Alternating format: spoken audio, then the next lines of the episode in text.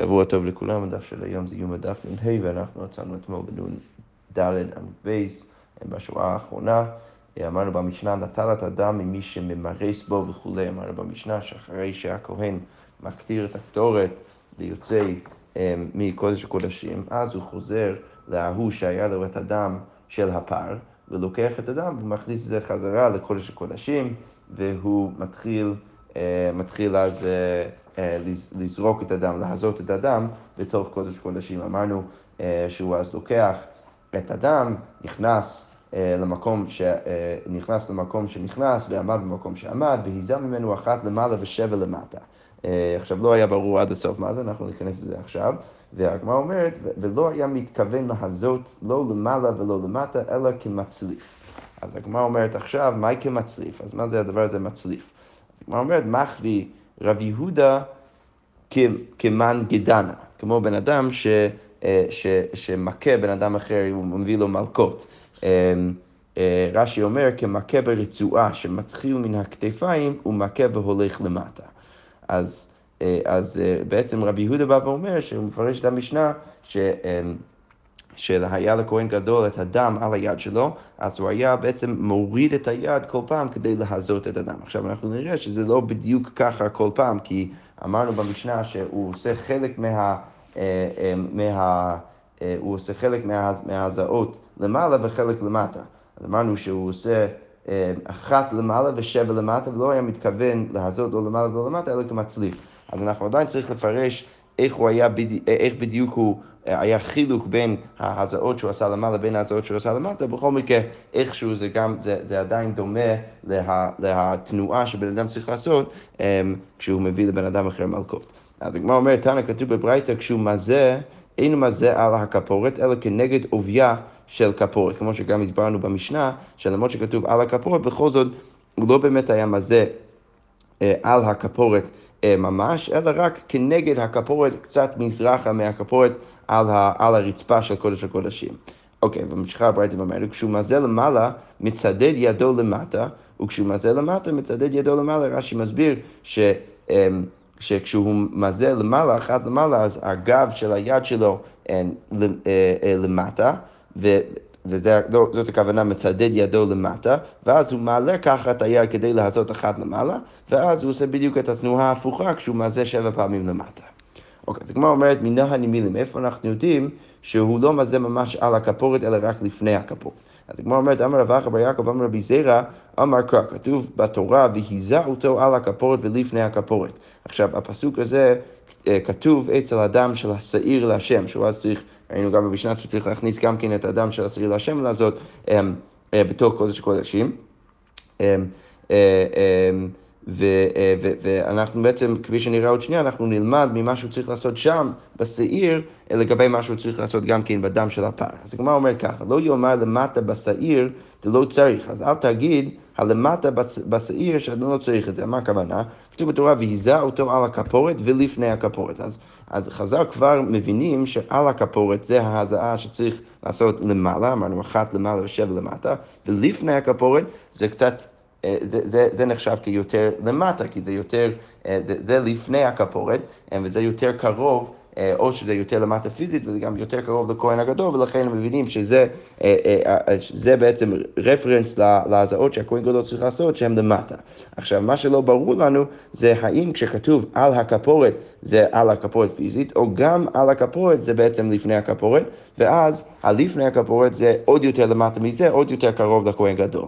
עכשיו, אז עכשיו הגמרא עכשיו תנסה להוכיח מה, מה, מה, מההקבלה, מהפסוק הזה לפסוקים אצל דם הפר, שכשכתוב בפסוק על הכפורת, לא באמת הם מתכוונים למשהו פיזי על גבי הכפורת ממש, אלא רק לפני הכפורת. אז הגמרא אומר ככה, לא יאמר למטה בשעיר, אל תגיד ולפני הכפורת בשעיר, אתה לא צריך, אתה לא צריך את זה, למה? לגמרי ממטה דפר, כי אתה יכול ללמוד את זה מזה שכתוב את ההזעות של למטה בפר. אז למה נאמר? אז למה בכל זאת כתוב אה, לפני הכפורת בתוך אה, אה, בתוך הפסוק שמדבר על ההצעות שצריך לעשות עם דם השעיר, להכושי על ללפני, שזה בעצם מקיש את ההזעות שצריך לעשות לפני הכפורת להזעות שכתוב שאתה צריך לעשות על הכפורת. מה הכוונה? מה לפני דלאו על, כמו שה, שכתוב לפני הכפורת, אז ברור לי שאתה לא ממש מזה פיזית על גבי הכפורת, אז אף על דלאו על, אז כמו כן אתה יכול לפרש שכתוב על הכפורת, הכוונה זה לא באמת על הכפורת, אלא גם כן לפני הכפורת. אוקיי, מה אומרת עכשיו? רגע, בואו נגיד הפוך, אדרבה, לא יאמר למעלה בפר, דלא צריך, אל תגיד את העל הכפור, את ההזעה שצריך לעשות למעלה בפר, כי זה אתה לא צריך, למה? דגמר ממעלה דשעיר, אתה יכול ללמוד את זה מלמעלה דשעיר. אז למה נאמר? אז למה כתוב העל של הפר? אז למה כתוב את זה? אם אני יכול ללמוד את זה גם ככה מהשעיר, אז עכשיו נגיד בדיוק הפוך, להקושי לפני לעל, אולי צריך דווקא לעשות את ההיקש ההפוך, ש, שאני עכשיו לומד אה, לפני מהעל. מה על? על ממש, כמו שעל זה באמת על הכפורת, אז אף לפני עד על ממש, אז גם כן הזעות שכתוב בהם לפני, זה צריך להיות על ממש. אז לכאורה, כמו אומר, אתה יכול לעשות את הדיוק לכאן ולכאן, למה אתה כל כך בטוח שצריך לעשות את זה דווקא לצד הזה, אה, שמעיד על זה שכל ההזעות אה, כולל ההזעה למעלה, גם כן לא באמת על הכפות. אז כמו אומרת, היי מאי, אז איזה מהם יותר הגיוני? היא אמרת בשלמה למטה דסיר לקושי למעלה דפר, אם אתה רוצה להגיד שזה באמת טוב, אמ, להגיד שהדבר המיותר זה למטה דשעיר שמלמד אותי לעשות היקש. אז אני יכול להסביר, כי למעלה דפר זה לא מיותר. למה? כי למעלה דפר מבעילי לקדתנא דבי רבי אליעזר בן יעקב. דתנא דבי רבי אליעזר בן יעקב, על פני הכפורת קדמה, שזה העל של הפר, כתוב על פני הכפורת קדמה, מה זה מלמד אותי? זה בנאיו, כל מקום שנאמר פני, אינו אלא קדים, שכל פעם שכתוב פני, אז אני יודע שזה בצד המזרחי של, ה, של ארון הקודש, אה, ולא הצד המערבי. אז בעצם רבי אליעזר בן יעקב בא ולומד משהו כבר מעל דקפורת. אז ברגע שאתה אומר ככה, אז יוצא שהעל של הפר לא באמת מיותר, אז יוצא שרק דבר אחד מיותר, שזה הלמטה של השעיר. ולכן הגיוני לעשות את הלימוד שאנחנו עשינו בהתחלה ולא הלימוד שעשינו בסוף. ולכן יוצא שלמה כתוב הלפני, הלמטה של השעיר, לכאורה הייתי יכול ללמוד את זה מהפר, אלא כתוב את זה כדי שאני אלמד משם לגבי העל של השעיר. כמו שהלמטה של השעיר זה לא על, על, על גבי הכפורת, כמו כן הלמעלה של השעיר גם כן לא הכפורת, ואז אפשר ללמוד משם גם כן לפר, ולהבין בעצם שכל ההזעות שהכהן גדול עושה זה לא ממש על הכפורת. אבל אם אתה רוצה להגיד הפוך, אלא היא אמרת בשלמה, אה, סליחה, אלא היא אמרת למעלה דפר לכוש, אם אתה רוצה להגיד שהלמעלה של הפר זה באמת מיותר, אז יוצא, ש... אבל לא, לא יהיה לך דרך להגיד שהלמטה דשעיר לא מיותר גם כן. למטה דשעיר למאי עתה, למה זה מגיע? אז לכאורה זה, יותר, זה יוצא יותר קשה. כי אני יכול להגיד שלמטה דשעיר זה מיותר, ואז להסביר למה צריך למעלה דפר מרב דלזה בן יעקב. אבל להגיד הפוך, אתה לא יכול, כי אין שום, לכאורה אין שום צורך לזה שכתוב למטה דשעיר, ולכן דווקא הגיוני יותר לעשות את הלימוד שניסינו לעשות בהתחלה, שזה בעצם מעיד על זה שכל ההזעות שהכהן גדול עשה, בין בפר בין בשעיר, הם לא היו ממש על אגבי ה... אה, על הכפורת ממש. עכשיו, אה, אה, עכשיו שדנו בזה, אנחנו ניכנס לדיון סביב השאלה כמה הזעות הכהן גדול צריך לעשות כל פעם. עכשיו, יש לנו פרמטר אחד של דאטה, שזה באמת שכן כתוב בהזעות שלמטה בפר, כתוב שצריך לעשות שבע פעמים לפני הכפורת. אז מזה אנחנו נצא לדרך ונבין איך הוא צריך לעשות בכל שאר ההזעות. אז הגמרא אומרת ככה, נתנו רבנו, דהי אותו על הכפורת ולפני הכפורת, כתוב אצל השעיר. למדנו כמה למעלה בשעיר. אחת. אז כמה צריך לעשות באמת למעלה בשעיר? רק אחת. למטה בשעיר איני יודע כמה, אבל כתוב, שכתוב לפני הכפור, אני לא יודע כמה הוא צריך באמת לעשות, אז הרי אני דם, אני יכול ללמוד. נאמרו דמים למטה בפר, ונאמרו דמים למטה בשעיר. מה למטה בפר שבע, כמו שאמרתי, שכתוב במפורש, אז אף למטה בשעיר שבע, אז לכן אני יכול ללמוד ככה. אה, או כולך לדרך זו, אולי אתה, צריך אה, ללמוד בדיוק הפוך. נאמרו דמים למטה בשעיר, ונאמרו דמים למטה בשעיר. הרי כתוב דמים. אז סליחה, נאמרו דמים למעלה בשעיר, ונאמרו דמים גם כן למטה בשעיר. מה למעלה בשעיר אחד, אז אף למטה בשעיר אחר, אולי צריך להגיד בדיוק הפוך, ש, שלא ללמוד מההזעות של למטה בפר, שאני יודע שהן שבע, אלא ללמוד מה, מההזעות של למעלה בשעיר, שאני יודע שזה אחת, ואז יוצא שיש רק הזעה אחת למעלה והזעה אחת למטה בשעיר. אבל הגמרא אומרת, נראה למי דומה. אז מה יותר הגיוני ללמוד? דני ממטה ממטה, ואין דני ממטה ממעלה. לא, עדיף ללמוד את ההזעות שצריך לעשות למטה מההזעות שצריך לעשות למטה. לכן עדיף ללמוד מהפר ולא להעדיף, ולא ללמוד מטה מלמעלה ולהגיד שבאמת צריך רק אחד. אבל הגמרא אומרת, אדרבה, דנין גופו מגופו, עדיף ללמוד מהשעיר עצמו, ואין דנין גופו מעלמא, ויותר הגיוני ללמוד גופו מגופו מהשעיר עצמו, מאשר ללמוד מקורבן אחר מהפר.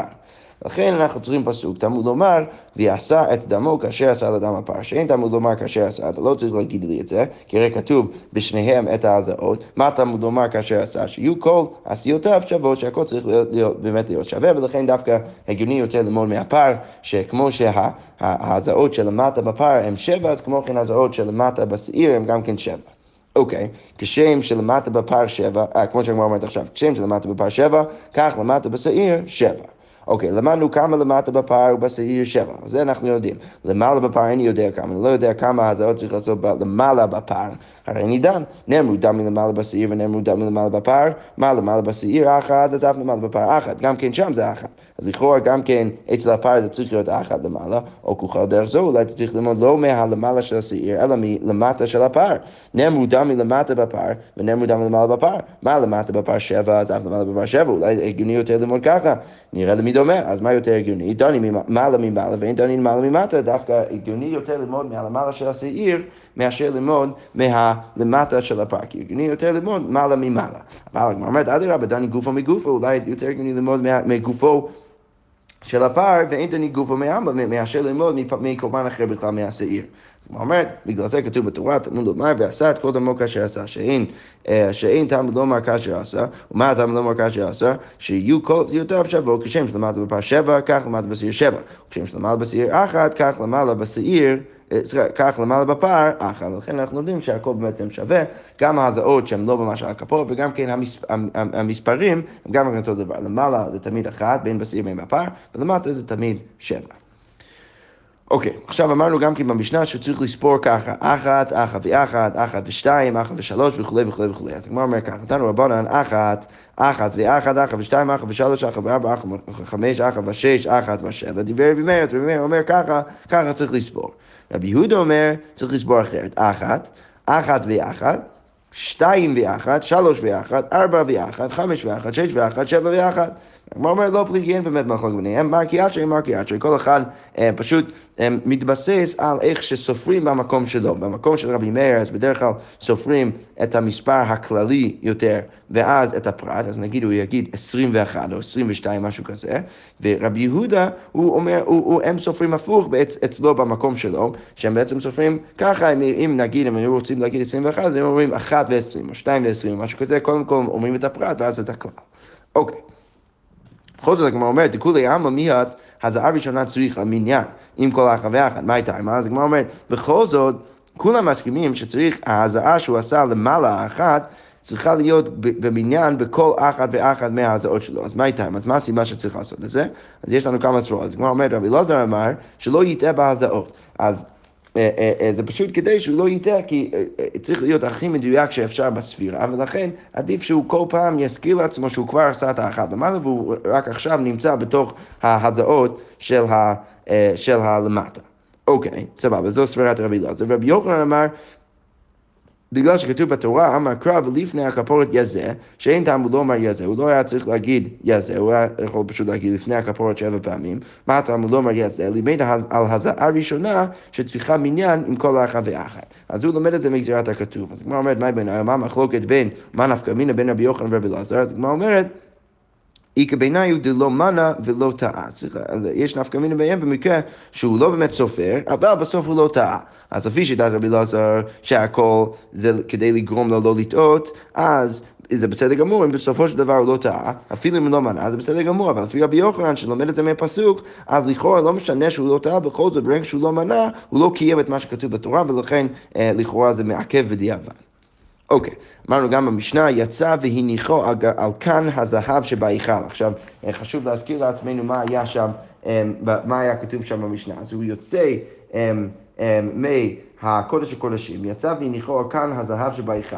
ואז מה? הוא הביא לו את השעיר, מביא לו את השעיר, הוא שוחט את השעיר, קיבל את הדם, נכנס לקודש הקודשים, עושה את כל הזעות של השעיר שדנו בהם עכשיו, ואז יצא והניחו על כאן הזהב השני שבהיכל. אז תנקם בא ואומר, היו שני קנים בהיכל, ששם הוא היה, הוא בהתחלה הוא שם את, על הראשונה את ה...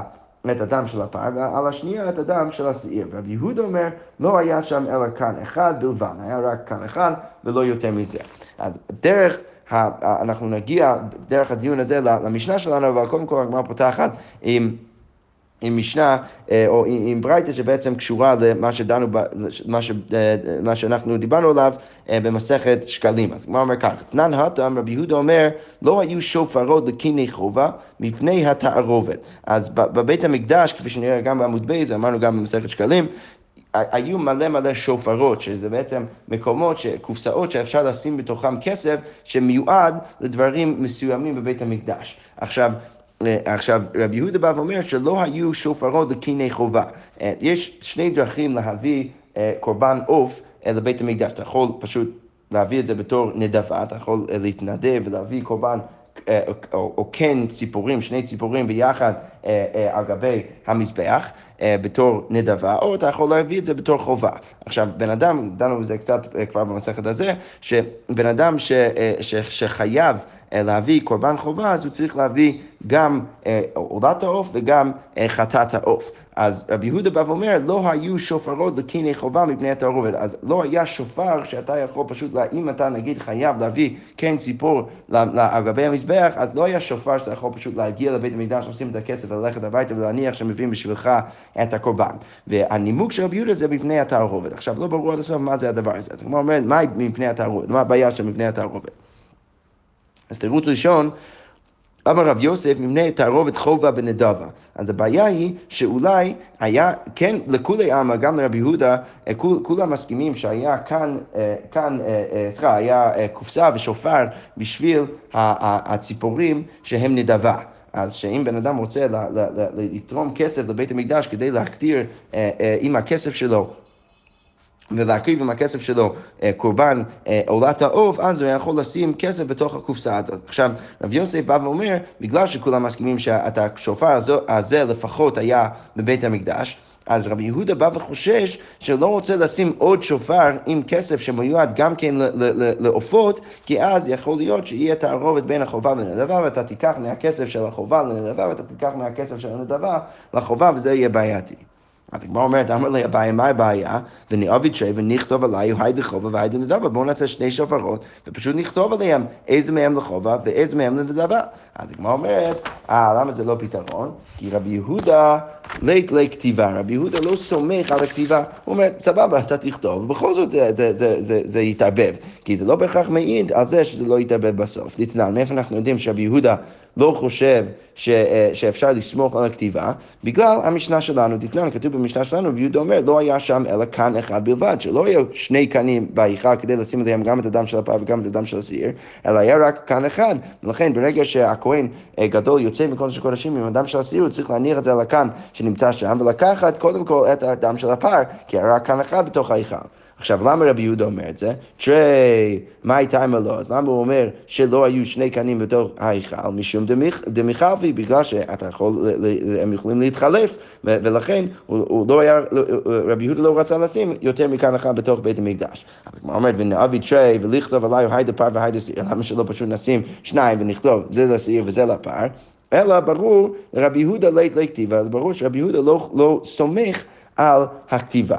ולכן ברגע שרבי יהודה לא סומך על הכתיבה, אמ, אז זה מסביר למה הוא גם כן אה, במסכת שקלים לא יגיד שאפשר לשים גם כן כאן אה, אה, לקורבנות העוף שהם נדבה וגם כן כאן, סליחה, שופר לקורבנות העוף שהם נדבה וגם כן שופר לקורבנות העוף שהם נדבה וחובה. לא, לא זוכר מה אמרתי ראשון.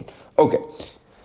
סבבה, אז עכשיו, עכשיו הגמרא אומרת, רגע, האם זה באמת נכון שרבי יהודה לא, לא, אה, לא סומך על הכתיבה, מתי וכתוב במסכת שקלים, 13 שופרות היו במקדש, והיה כתוב עליהם. אז היה כתוב על כל שופר ושופר בתוך בית המקדש ככה, תיקון חזתין, שזה אנחנו נראה שזה השקלים החדשים אה, של מחצית השקל שיהיו תורמים בכל שנה ושנה, תיקלין התיקין, בן אדם שלא הביא משנה שעברה, צריך להביא עכשיו או, שקלים גם כן לשנה הנוכחית וגם כן לשנה שעברה, וקינין, וגוז עלי עולה, ועצים, ולבונה, וזהב לכפור, ושישה לנדבה, שזה שלושה שופרות שבמקדש כל אחד מיועד לאיזשהו, אה, אה, לאיזשהו אה, תכלית אחרת בתוך בית המקדש. והגמרא אומרת, תיקין חלטין אלו שקלים של כל שנה ושנה, תיקין התיקין מי שלא שקל ישתקין, מי שלא שקל שנה שעברה ישקול שנה הבאה, וקינין הן תורין וגוזלי עולה הן בני יונה.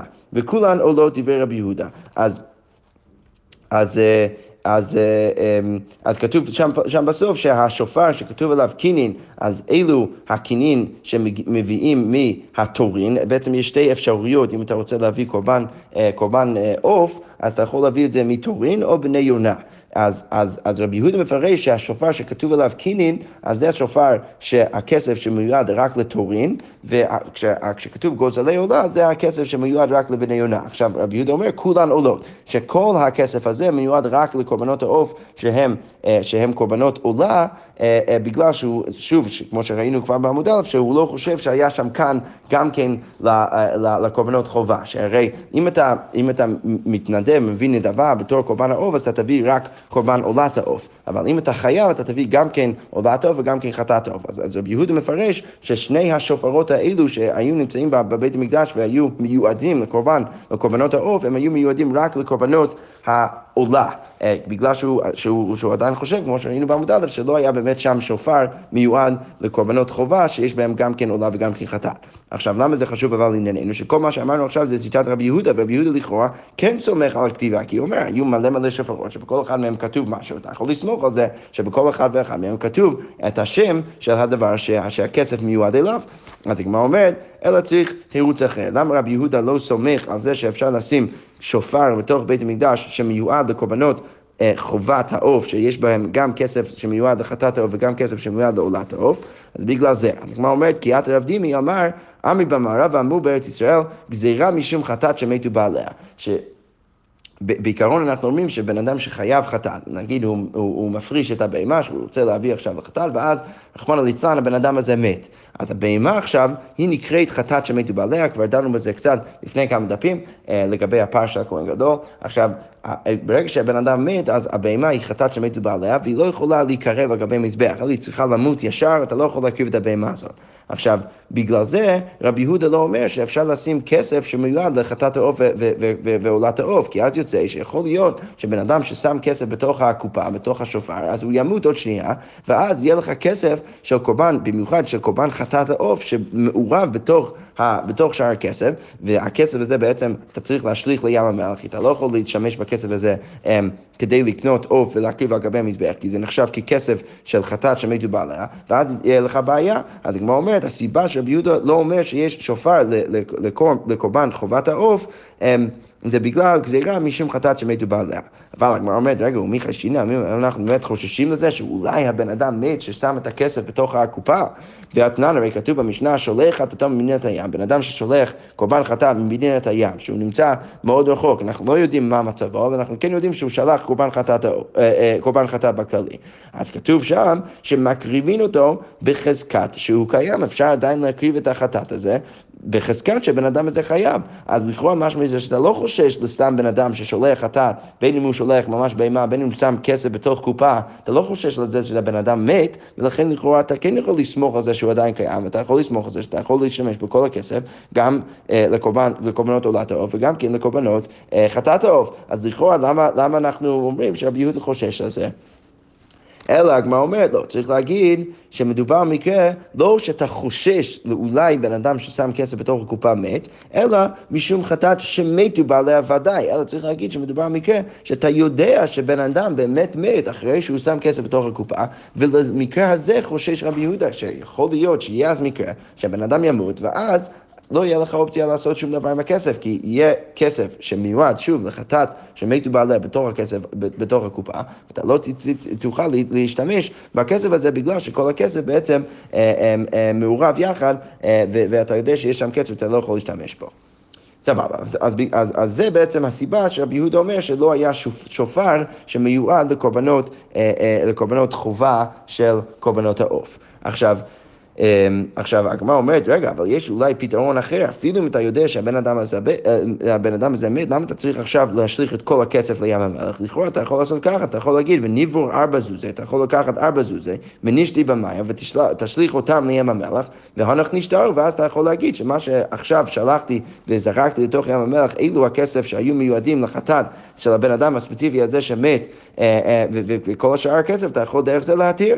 אז הגמרא אומרת, לא, רבי יהודה, רבי יהודה אין לו את הכלל הזה ברירה. שרבי יהודה אה, אה, יש, יש כלל בכללי שאנחנו אומרים ברירה, שזה אומר שלמפרע אני יכול להגיד שמה שעשיתי עכשיו זה בעצם מעיד על מה שהיה גם לפני. ובעצם זה מה שאנחנו צריכים להגיד כדי ללכת לפתרון הזה, כן? אנחנו צריכים להגיד שברגע שאני משליך ארבע זוזים לים המלח, אני צריך להגיד שלמפרע זה גם מעיד שהארבע זוזים האלו הם היו הארבע זוזים של הבן אדם ש, ש, שהגיע והכניס את הכסף הזה לתוך הקופה, ועכשיו הבן אדם הזה לכן אני משליך עכשיו את הארבע זוזים שלו.